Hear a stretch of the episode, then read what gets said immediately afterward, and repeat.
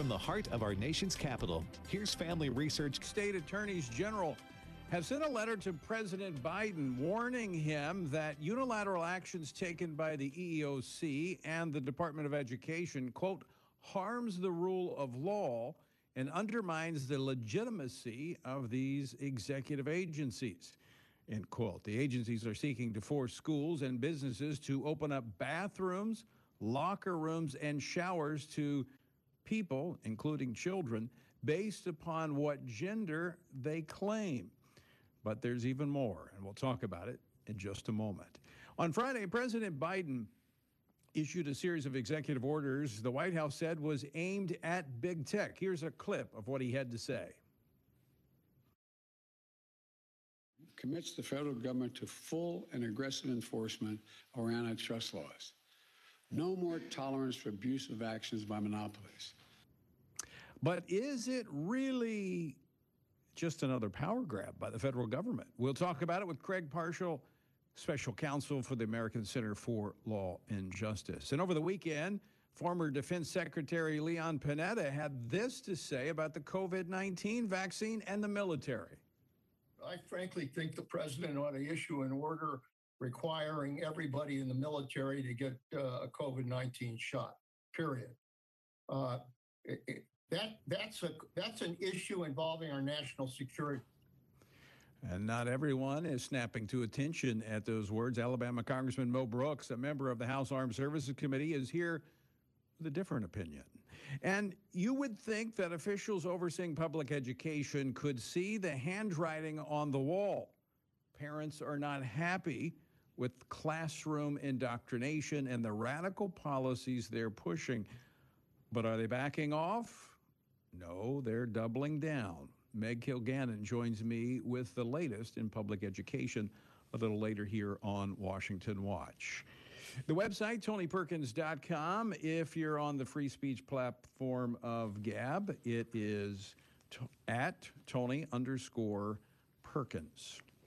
And let me encourage you to uh, to download the Stand Firm app. That way, you can stay informed and involved with what is happening in our nation's uh, capital and in state legislatures across the country.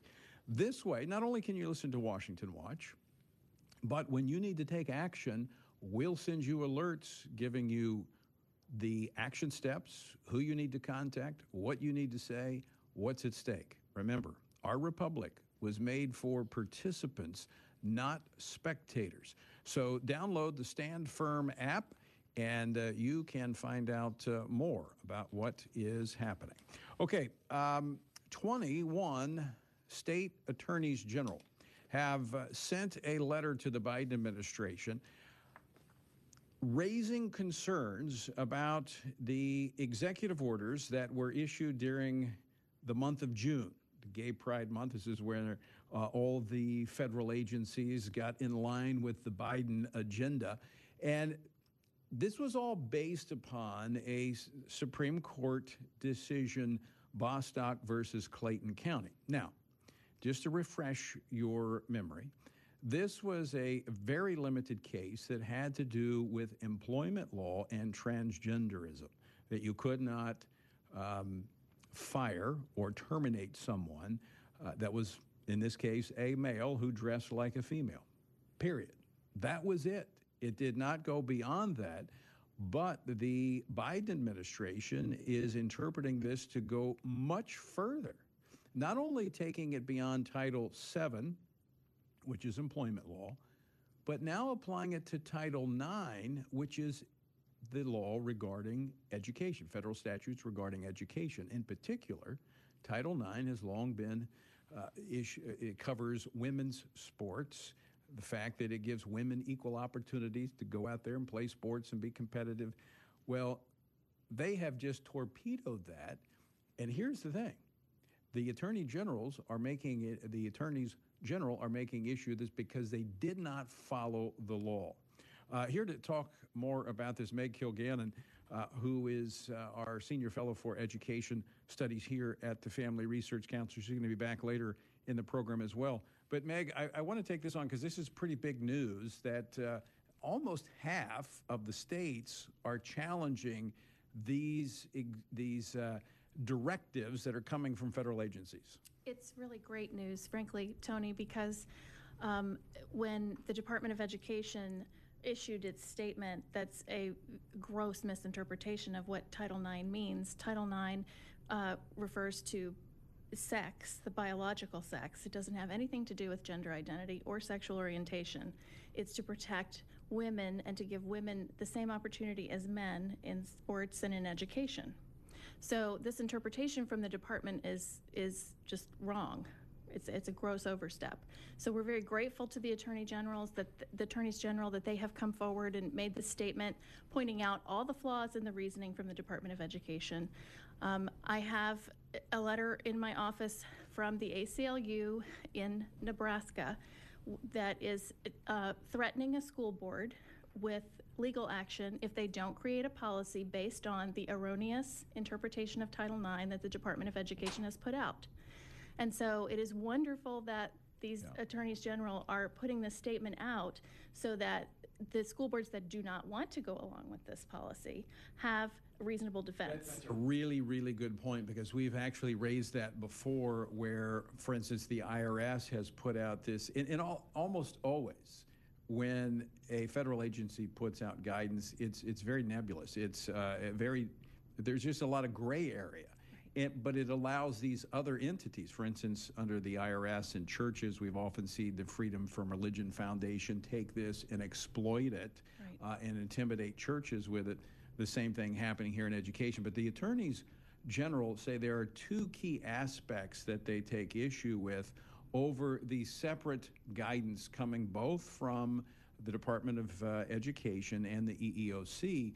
And here are the two issues that they take uh, issue with that is in this technical assistance document, which is what it's called.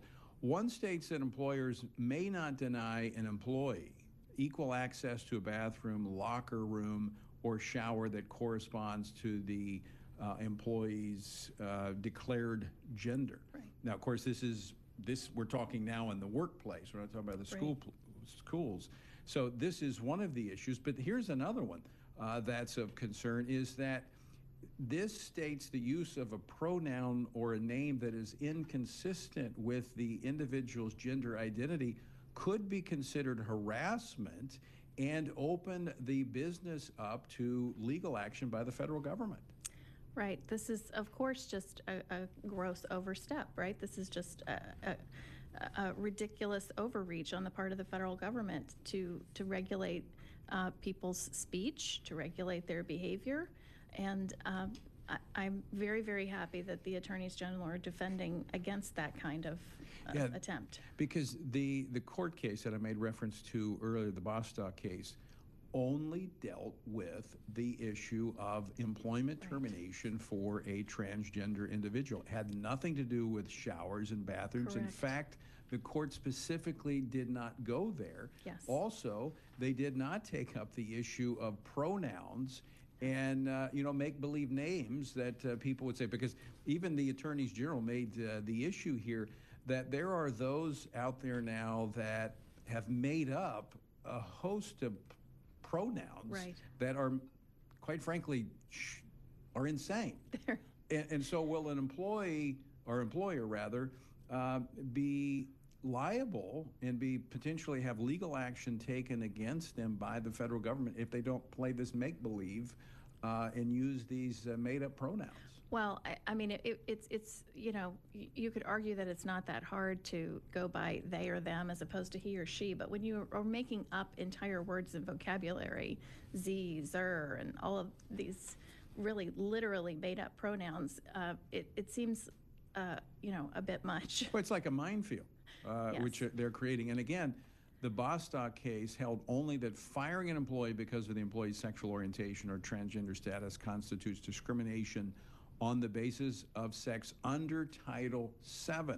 They did not, they did not address Title IX at all, which is what governs education. So now, the Department of Education is trying to take this Bostock case, without going through, and, and you can speak to this because you were in the Department of Education Right. under the Trump administration, there is a process by which a federal agency changes rules. Correct. They're just doing this They're, out of nothing. this is their favorite play, the Dear Educator or the Dear Colleague letter. This is, this is how they make, they, they do government on the left.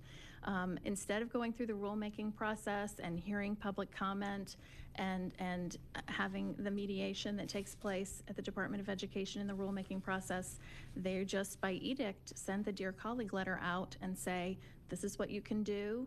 Uh, and we expect you to follow these rules. And they know that they have their echo chamber on the left Right. in the form of the ACLU and all of the other and the groups media. and the media who will go along with all of this and make it very difficult for people, uh, you know, who disagree. Right. Uh, and we're allowed to disagree Now, now I. I would say there's probably a lot in the education system like Briar Rabbit, you know, throw me into that briar patch. Yes. Uh, they're, they're happy to be Sure. thrown into that, and this gives them They're the already excuse. doing it, Yeah, right? Right. They're already But doing it. to your point earlier, uh, we thank the Lord for attorney generals who are attorneys general who are willing to stand up and challenge this. And so, Yes. uh, folks, let me just, I'm going to run down the states here that have attorneys, uh, attorney generals that are stepping forward. This was actually led by uh, Slatery, Attorney General Slatery of Tennessee. We have Steve Marshall from Alabama, uh, Alaska Attorney General Taylor. Uh, we have the Arizona Attorney General, we have the Arkansas Attorney General, we have the Georgia Attorney General, the Idaho Attorney General, uh, Indiana's Attorney General Todd uh, Rokita, who's been on the program many times, Derek Schmidt, Attorney General of Kansas. Uh, we have uh, Daniel Cameron, Kentucky, uh, Jeff Landry, my home state of Louisiana, Lynn Fitch, Mississippi, Attorney General Schmitt of Missouri.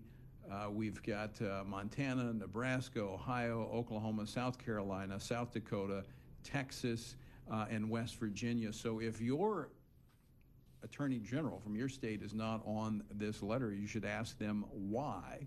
Uh, in fact, I'll try to get this letter posted uh, on my website so you can see it because they actually make a, a really good analysis of these two uh, technical, admin, technical administrative letters that were sent that, as you say, just really confuse and intimidate and allow the left uh, to use this to beat up schools and businesses. Exactly, exactly. And the, the, the, the additional point I would make is if you're sitting on a school board in any one of those states and interest groups are, are bullying you into adopting a transgender policy that you don't want to adopt, you know that that, that attorney general has your back. Right. And you can Yes, absolutely and legitimately ex- resist. Extremely important. That is extremely important. And even if you're in a state that's not on this list, you can still point to this letter as a great reason for why the law isn't settled, the science isn't settled around this issue. And you don't have to do it right now just because the Department of Education That, that says is so. a really good point on the attorneys general because that's why uh, George Soros and others funded a project to try to get uh, attorneys generals elected liberals. So if you're in a state, you- this is an important post to fill, especially now where you've got a federal government hostile to the Constitution, the rule of law, and your values. You can count on your attorney general if he's good, she, to support you. All right, Meg, don't go too far because you're coming back a little bit later in the program. And folks, don't go don't go away. We're going to be talking about the president's power grab that he announced on Friday. We're back after this.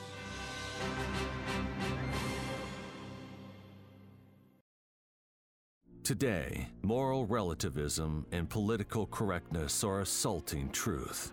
How can the world have hope when believers themselves aren't clear on the authority of the Bible? The Church of Jesus Christ always faces a tremendous temptation to deviate from the Word of God. The God who speaks clearly expresses God's intent in giving us His Word and the response that is demanded of those who hear. Nobody ever encounters God and says, that was boring and irrelevant.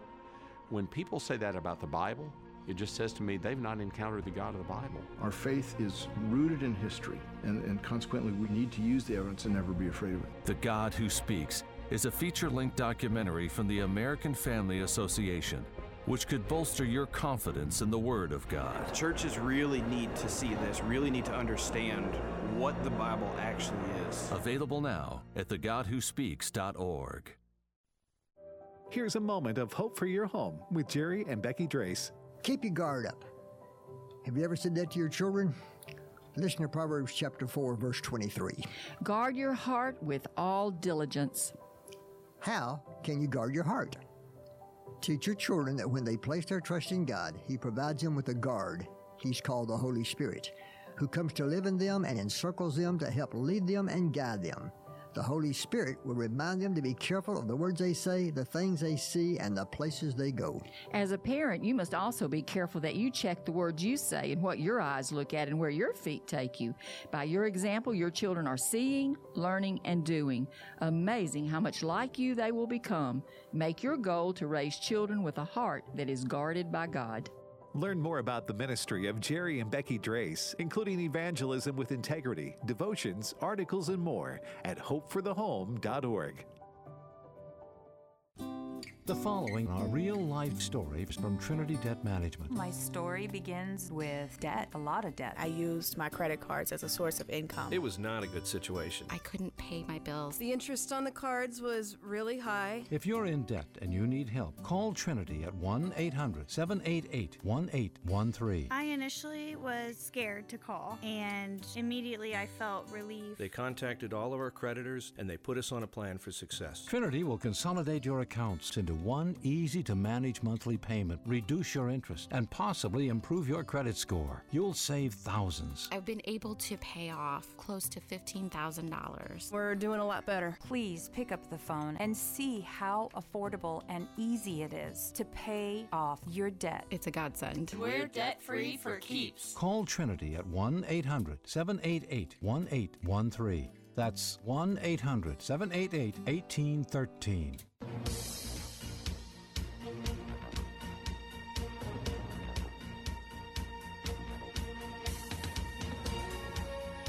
Welcome back to Washington Watch. I'm your host, Tony Perkins. So good to have you with us on this Monday afternoon. The website, tonyperkins.com.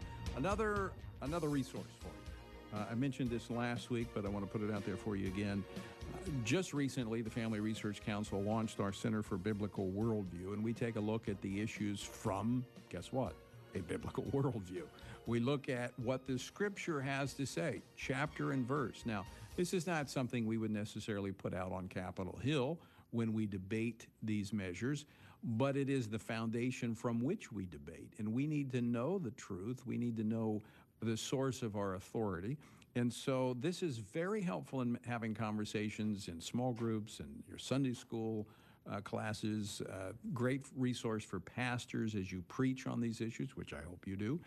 But if you'd like to uh, get plugged in with our Center for Biblical Worldview, text the word worldview. That's one word, the word worldview, to 67742. 67742. That's one word, worldview. And uh, just uh, you, for the uh, terms, the text terms and conditions in our privacy policy, visit frc.org slash text for uh, those policies. Okay.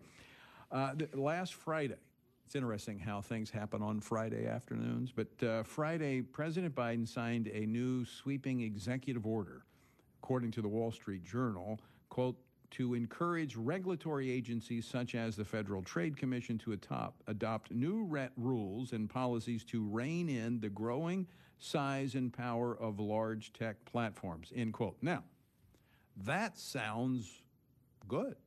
It sounds like the things that we have been concerned about with the growing power of big tech. In fact, you'll recall last week, former President Trump announcing a lawsuit against uh, big tech, uh, Facebook, Twitter, for knocking him off, and so many other conservative voices. So, no question that immense power has been consolidated into the hands of big tech, which now uh, essentially are controlling access to the virtual public square. Now, I know they're private. Uh, so the First Amendment does not apply to them as it does to the government. I get that. But they are whole, I mean, they're acting as if they are the virtual public square. Plus, as we talked about last week, they have been given immunity from being sued. If, like, um, you know, if they don't allow someone in or they knock someone off, you can't take them to court because Congress has given them special standing. They have immunity. So, anyway, uh, last week, Joe Biden, President Biden on Friday, announces these executive orders. Um, but, but, is this, is there something else here? Is this a power grab by the federal government?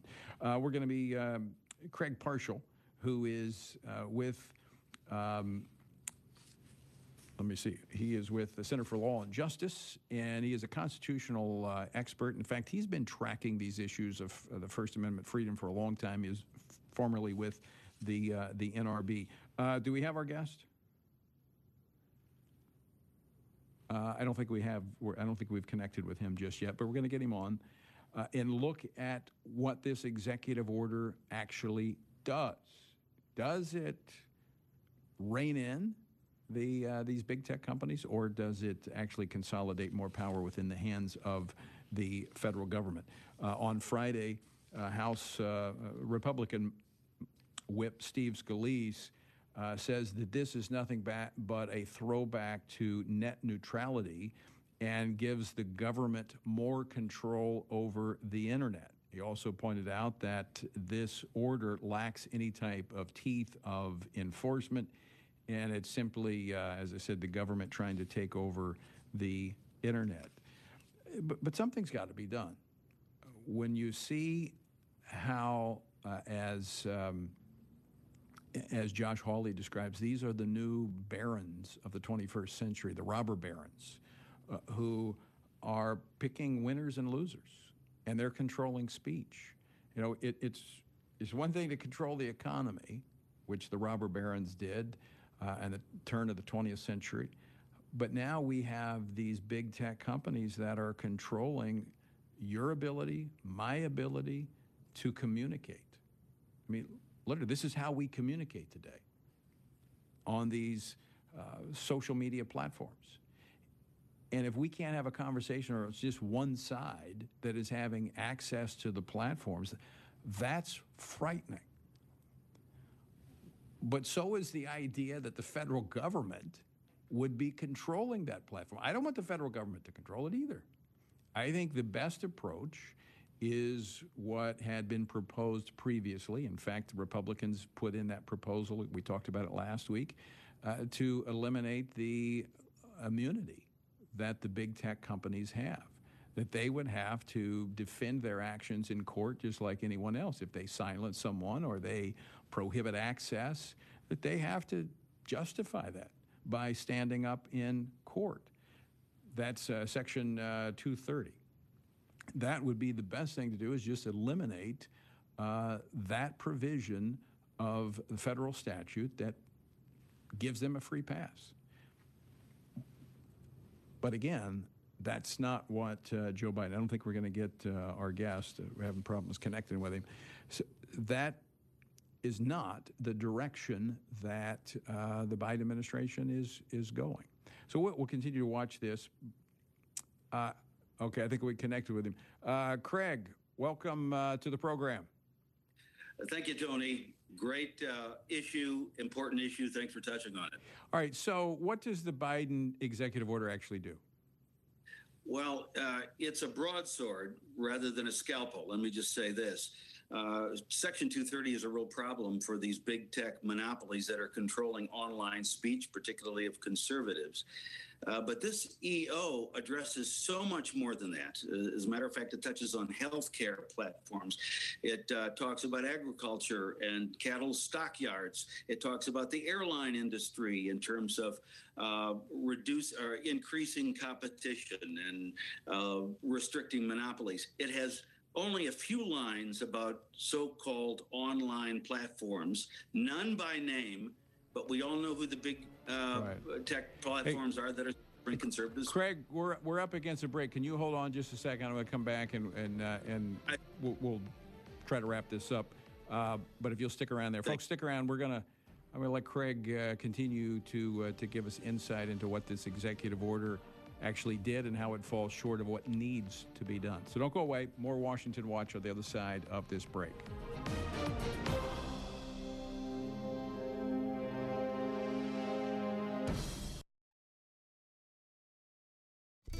Making the most of your money. Here's Dan Celia on American Family Radio. The most important number coming out this week is going to be Small Business Index. That is coming out Tuesday morning, and it's sitting at 99.6.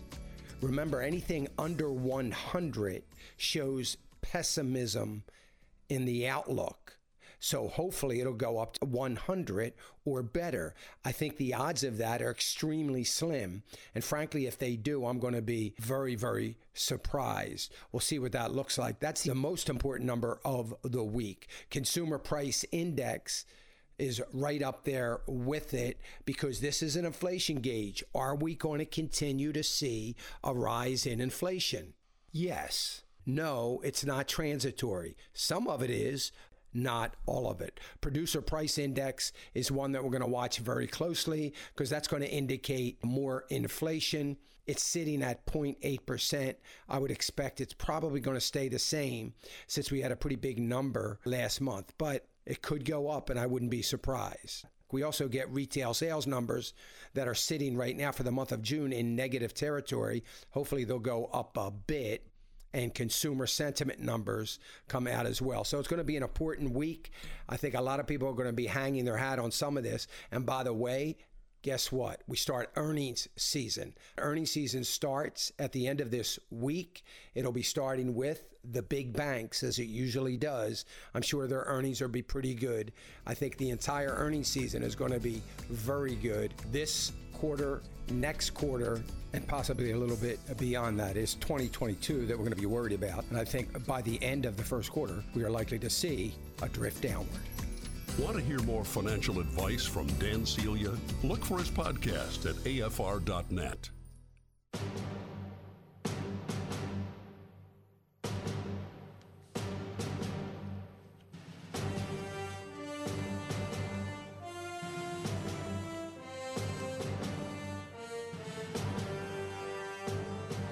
to Washington Watch. I'm Tony Perkins, your host. So good to have you with us. Website, tonyperkins.com. Craig Parshall, Special Counsel, American Center for Law and Justice, my guest, talking about uh, President Biden's uh, sweeping executive order that he issued on Friday dealing with big tech. All right, Craig, as we were coming into the break, you're talking about it's, uh, it, it, it goes after a lot more than big tech. But does it really address the issue that so many of us have concerns about with big tech?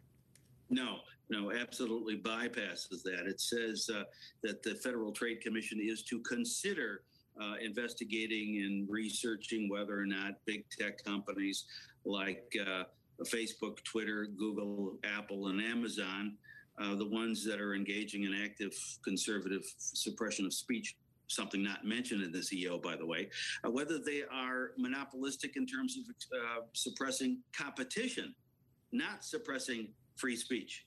And that's the issue. Uh, yes, they are anti competitive, uh, but more important than competition to the marketplace of products and services is the marketplace of ideas. And this EO says nothing about the suppression of free speech by these handful of silicon giants. Now, clarify for our audience are big tech companies like Facebook, Twitter, uh, they're not subject to the First Amendment. Uh, as private businesses, they are. Uh, they are not. Uh, in other words, the First Amendment was designed to control the activities of government suppressing private speech rather than private companies suppressing uh, private speech. However, when you have a private company that uh, accumulates market dominance to the extent that these companies that I've mentioned have, then the Supreme Court says different rules apply if it really harms consumers. And I think there's nothing that harms consumers in this country more than freedom of being suppressed, particularly during political elections. I mean, they they have, by de facto, uh, they they become the virtual public square. I mean, this is where people go to have conversations, and they're choosing who gets in and who gets out. And because of Section uh, 230, no one can take issue with it. I mean, you don't have any recourse.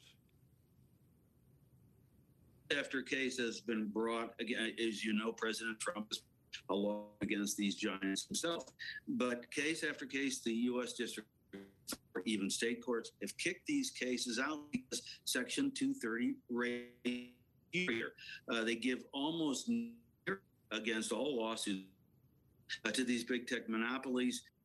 Uh, and you can't get your day in court, uh, which is why Congress, which created the problem, on uh, intentionally, you know, 1996. Look at where we were in the internet compared to where we are now. Right. These companies really didn't uh, exist the way they do now. So Congress needs to fix this.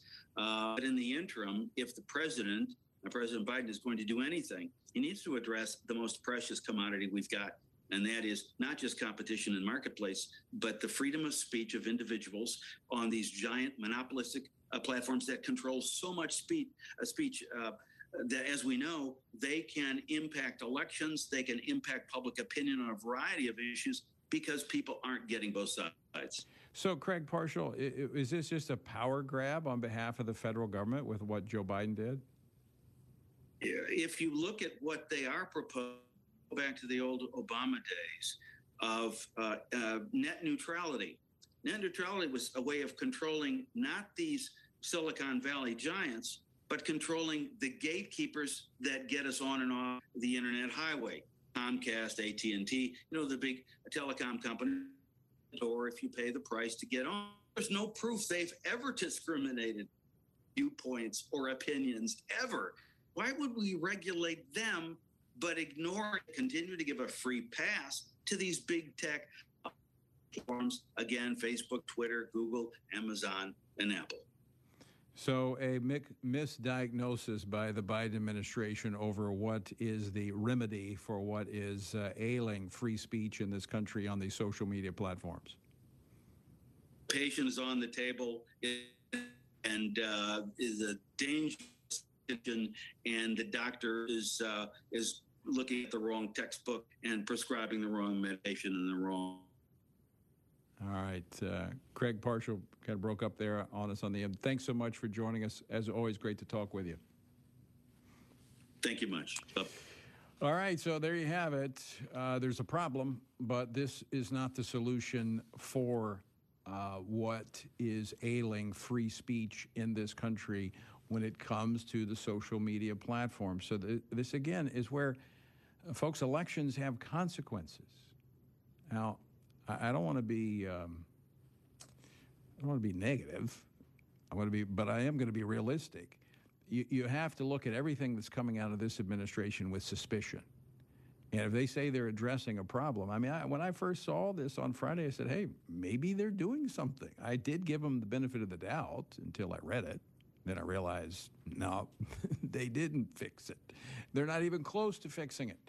That's why we need a Congress, we need a Congress that will stand up for the Constitution and for the people and will pass reforms that, as Craig just stated, the internet is a lot different than it was in 1996. I mean, it's not the same thing. I mean, how many of you remember that? I mean, I can remember it. I remember when I first got onto the internet. Wow, the, the World Wide Web, that's pretty fascinating. They had to, you know, dial up. Well, it's not the same anymore. All right? Okay, don't go away. We're coming back. Uh, Mo Brooks joins us to talk about mandated vaccines for the military. That's what Leon Panetta called for over the weekend. Don't go away. We're back with more after this.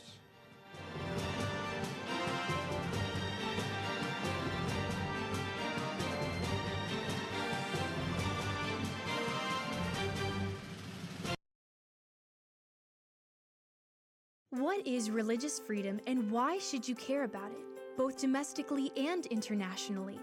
By definition, religious freedom is the freedom to hold religious beliefs of one's choice and to live according to those beliefs. At Family Research Council, we care about religious freedom because we believe it is an inherent human right that all governments have an obligation to protect. Tragically, not all governments do. Religious persecution is a harrowing reality around the world that is not often acknowledged by the media, even though attacks on people of all faiths continue to mount in many regions of the world. God calls Christians to care for the persecuted church, the downtrodden, and those who cannot help themselves. Therefore, we must be advocates for those persecuted for their faith. To learn more about this issue and what you can do to help, go to frc.org/irf to check out Family Research Council's latest resources on international religious freedom. In his image, delighting in God's plan for gender and sexuality. I loved it. I loved how biblically sound it was, all the scripture to back it up. The testimonies were very powerful. If it's a prodigal child that has just run away or one that's caught up in same sex attraction, there's hope in Jesus. In His Image is now available on DVD and can be purchased in bulk to pass out to friends and family. Order today by visiting afastore.net. On the next Encouragement Live, we'll talk with Mike Lindell, known as the My Pillow Guy. Mike has a powerful testimony about personal victory over addiction. He's the founder of the Lindell Foundation, a nonprofit that helps addicts by providing treatments and other services. This is Don Hawkins inviting you to join us for a live and lively discussion with Mike Lindell this Saturday, 7:05 p.m. Central, 8:05 p.m. Eastern, here on American Family Radio. I'm Peter Rosenberger, and this is your Caregiver Minute. A while back, I visited a podiatrist who told me that the pain in my foot was caused by a bunion. Well, I knew I had a bunion, but that was on the other side of my foot, and it really wasn't causing me pain. He said the area of pain is not your problem. He also added, I'll bet your left knee hurts as well. You see, the deformity of the bunion throws off my walking gait and puts pressure on other parts of my foot and knee. Sometimes I feel like I have bunions of the heart, you know, that squeeze other areas of my life and cause pain and discomfort. Although I often blame my challenges as a caregiver, are they really the problem that's pinching me? My podiatrist said that if I fix the bunion, I'll improve the foot and the knee and walk more comfortably. I'm learning that when I deal with my heart and character issues, I improve my quality of life and live more comfortably. This has been your Caregiver Minute with Peter Rosenberger, brought to you by Standing with Hope, a ministry for the wounded and those who care for them. There's more information at standingwithhope.com.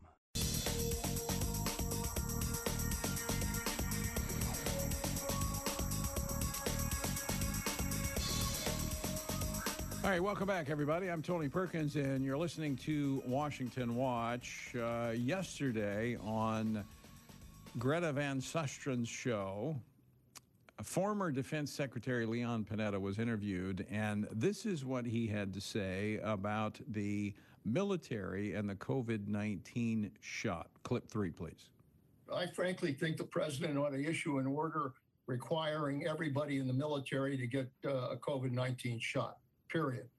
Uh, it, it, that that's a that's an issue involving our nationals in the military that are are warriors, uh, unable to respond to a mission because they've gotten COVID nineteen. There's no excuse for that. When I was in the army, I got every shot required by the military, shots in both arms as well as everywhere else. There is no reason we should not require a COVID 19 shot for everyone in the military. Period. Yeah, I don't want to tra- I don't want to go down this rabbit trail, but when I when I when I saw that, I thought, really, you know, I, what about those individuals that are getting the transgender hormones and surgeries that uh, are not able to um, be activated? They, they they can't. They're they're basically unable to do the job that they joined the military to do. What uh, what would he say about that? Obviously, nothing. Uh, but I, I don't want to go there. I'm going to talk about this mandate. In fact, a uh, order basically uh, appears to have been leaked guidance that tells the Department of Army, coming from the headquarters, telling Army units to be prepared for around September the 1st mandated vaccines for all service members. Joining me now to talk about this is a member of the House Armed Services Committee, Congressman Mo Brooks. Uh, he is a co sponsor of H.R. 3860, which is a bill that would uh, prohibit any requirement that a member of the armed forces receive a vaccination against COVID 19. Congressman Brooks, welcome back to the program. My pleasure. So you heard uh, former Defense Secretary Leon Panetta saying it ought to be mandated right now. I heard that. I respectfully disagree, keeping in mind that this is still designated an experimental vaccine. It's not received final approval from anybody. Certainly, it's been distributed because of the risk associated with COVID 19 and the exigencies associated with that. Um, and I should also add that it's been pretty clear that there is a definite age difference in the effect of COVID 19. The older you are, the greater the risk. The younger you are, the lesser the risk. That's not to say there's no risk, but it is substantially lesser. And the people who are serving in our military are in that much lesser risk category because of their youth. So, right now, as I see it, I very much prefer that our military personnel have the right to choose for themselves, exercise their free will, exercise their liberty to decide for themselves which risk they want to accept. Do they want to accept the risk of COVID 19, which for their age bracket is a much lower risk than for older age brackets? Or do they want to accept the risk of adverse consequences from a COVID 19 vaccine? Um, I hope that they'll make the right decision, whatever that may be, but it ought to be their decision in as much as it is a life and death one. You know, uh, Congressman, I, I, served in the Marine Corps, and I remember as uh, Panetta made reference to, you, you, go through, you get all the shots, um, and you get them everywhere, but I got them a lot of places. Uh, sore for a couple of days afterwards, but I don't recall ever, when I was in the Marine Corps, I don't ever recall being mandated to get a flu uh, shot. Um, it was just the uh, you know the, the, the big vaccines that you had to get, and and I, I, think we have to be reminded that this this is not a vaccine. This is a shot. Um, isn't there a difference here? Well, to me, I'm not sure if there's that much difference between an injection or something that you might take orally or through some other means. Uh, to me, the impact is on the human body and the risk associated with that impact versus the risk associated with the impact of catching the illness that is sought to be prevented.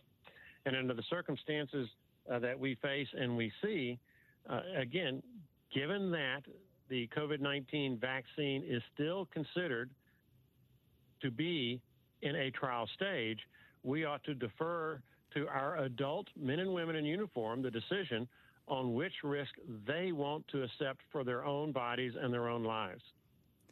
Now, it, to um, kind of unpack the fact that it is still under emergency application, it, uh, as, as, I understand it, um, the FDA, once the companies have filed all their documentation for final license application for these vaccines, the FDA takes about 60 days to review the applications for full approval. Now, uh, to my knowledge, according to the FDA, that's not been uh, that, that, documentation has not been filed yet. So, what about this uh, leaked uh, order from the Army saying that be prepared for September the 1st for mandated vaccines? I don't see how they make that within the time frame in terms of it being uh, fully licensed and authorized and not be operating under this emergency prov- provision?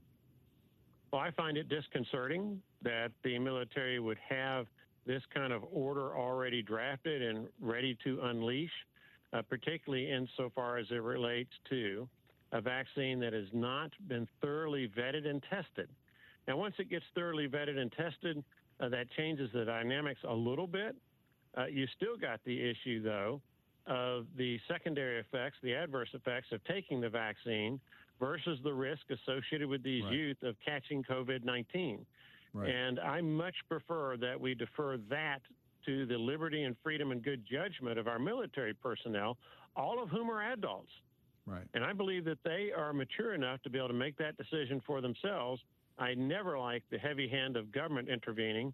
And then finally, I should add that COVID 19's threat in America has lessened considerably since, say, uh, a year ago this time. And I'm not going to say that we've totally defeated COVID 19. No, we have not. But the number of people who are catching it, way down compared to a year ago. The number of people who are dying from it, way down from a year ago. And still, if I recall correctly, the average age of death for people who have purportedly died from COVID 19 is still well into the 70s, if not the lower 80s. It's somewhere right. in that very upper age uh, bracket. And that, that all tells me that we ought to defer to the sound judgment and discretion of our men and women in uniform who are already being asked to risk their lives on behalf of their country. And the question becomes should we ask them to risk their lives on a vaccine that is still in the testing stage, that has not received a final approval from anybody? Right. And uh, not, to, not to mention that the recovery rate is 98%, over 98% of those who. Uh, contract the virus. Uh, Mo Brooks, so good to talk with you. Thanks so much for uh, joining us today. My pleasure. Congressman uh, Mo Brooks of uh, Alabama, member of the House Armed Services Committee. All right, I want to go back to kind of where we started today's program, back to the topic of education. Uh, we were talking about the, the Biden administration pushing their radical transgender policy, you know, without basically just out of thin air, doing whatever the heck they want to do. Well, uh, they're not alone. Um, you would think that educators, these uh, officials in public education, would see the handwriting on the wall with parents filling to overflow school board meetings, uh, angry, pulling their kids out. I mean, there's been a big decline in public education numbers. And by the way, uh, it needs to go further. Uh, every God fearing American needs to get their kids out of public schools because they're being indoctrinated by the left. Well, the latest is Chicago public schools are now offering condoms to kids 10 years and older. Joining me now with more details, Meg Kilgannon, uh, educa- Senior Fellow for Education here at the Family Research Council. Meg, thanks for sticking around.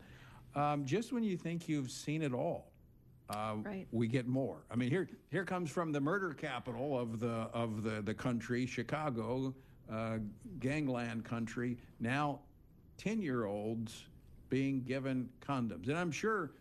I'm sure they're calling the parents first to ask them about it. I'm sure. I'm sure they're not actually doing that, unfortunately. Um, the this is this story has just been one that it's like an onion when you're peeling back the layers to try to figure out what's going on based on the media reports. The documentation that was available on the websites is uh, not available anymore about the actual policy. So, um, going on the news reports that I've seen, the condoms will be available to t- ages 10 and up. So I don't know if that means vending machines in the bathroom or you have to actually ask the school nurse for a condom. Uh, but if I were a school nurse who was asked by a 10 year old for a condom, um, I don't think I would hand that child one. I would be investigating why in the world a 10 year old is uh, thinking that they need a condom. what, what is going on in the life of that child? Uh, that's just not a world that I want to live in. I reject the entire premise of right. this. So this is a policy adopted by the Chicago Public School Board of Education. Schools, and I quote, quote, must maintain a condom availability program for grades five and up to protect against sexually transmitted diseases, including HIV infections and unintended pregnancies. Uh, so each elementary school will be allotted 250 condoms uh, to start with. It's kind of a, you know, I guess that's a starter program. Uh, high schools will receive a thousand. Um, I, I, thought our kid, I thought our kids went to school to learn how to read and write yes. uh, and do math and and the. In fifth grade, I was cross multiplying fractions, I think, and and doing some uh, verb new verb forms. in, in English class. This is it did not involve anything like this. Um, the, the the issue too is is such a problem when adults make policies that make adults feel like they're doing something right. and completely ignore the needs of children. If if there's a if there's a, an issue with um, a rise in sexually transmitted diseases in the 10 to 11 age cohort, Um, you should not expect that a 10 or 11 year old is going to be able to use a condom in a way that would prevent sexually transmitted diseases. That's a ridiculous premise. that is just ridiculous thinking. Children are being victimized if they are having sex at that age. And we should be, as adults, intervening on their behalf to stop the victimization. Well, you know, I, not to get, again, I like to chase rabbits, but this is one where you look at what we did over the last year and a half because of a virus. Yes. We shut down schools we closed down, uh, you know, classrooms. We, we closed down the economy, made everybody wear a mask. You know, we were just talking about making everybody get vaccinated. Social distancing. Uh, you know, stay away, stay away. But we can't tell kids that they're not to engage right. in, uh, challenge them healthy. at least not right. to do this, but rather we give them the accoutrements, the equipment to engage in it. In in behavior that is unhealthy, it is damaging. dangerous, it is damaging. You know, they're just yeah, it, so Meg, this is just one example of other things that are happening in public education. It, to me, it looks like, and I know this stuff's been going on, so it's not like we're just now discovering it, but it just looked like they've gone crazy. Well, especially in the area of sex ed and making contraceptives available at school and talking about um, really um, Uh, uh, beyond the pale topics in sex ed. That's been going on for a number of years. But it's and like it's it's on steroids. It's, it's it's now it's some for some reason, and thanks be to God, it's being exposed. But right? it, it, so could we can. It, could it also be accelerating because they feel like they have the the cover of a Biden administration that has made this a top priority? Well, I, I don't imagine the Secretary of Education is going to intervene and ask them why they're doing this. Right. Right. He's going to say, yes, please, let's have some more.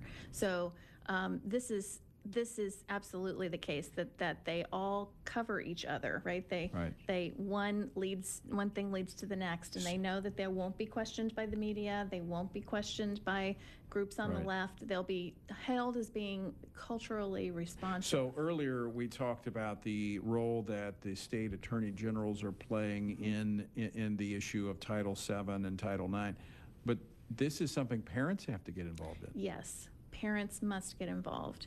Parents in Chicago should absolutely reject this as an option and demand that it stop. Um, is, school is is uh, is compulsory, and the idea that that this would be included on the list of things that parents are compelled to tolerate is but ridiculous. don't think it's isolated to Chicago. No, that's Every right. parent ought to be asking questions uh, and we've got some resources available for parents to, to help the yes. probing process to find out what's going on. Yes, we do.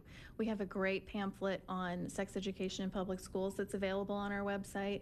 Um, we have, uh, you can send us an email at uh, tipline at frc.org. And if you have something you want to report to us, we get reports right. about Chicago Public School sex ed from time to time. Um, and, and it's not just, you know, fifth graders, it's bad all the way up. Okay. All right, Meg, we're going to have to leave it there. We're out of time for today, but uh, you'll be back Friday. We'll talk more about uh, education issues on Friday. So, folks, tune in for that. In the meantime, check out the website, tonyperkins.com. Until next time, I leave you with the encouraging words of the Apostle Paul found in Ephesians 6 where he says, When you've done everything you can do, when you've prayed, when you've prepared, and when you have taken your stand, by all means, keep standing.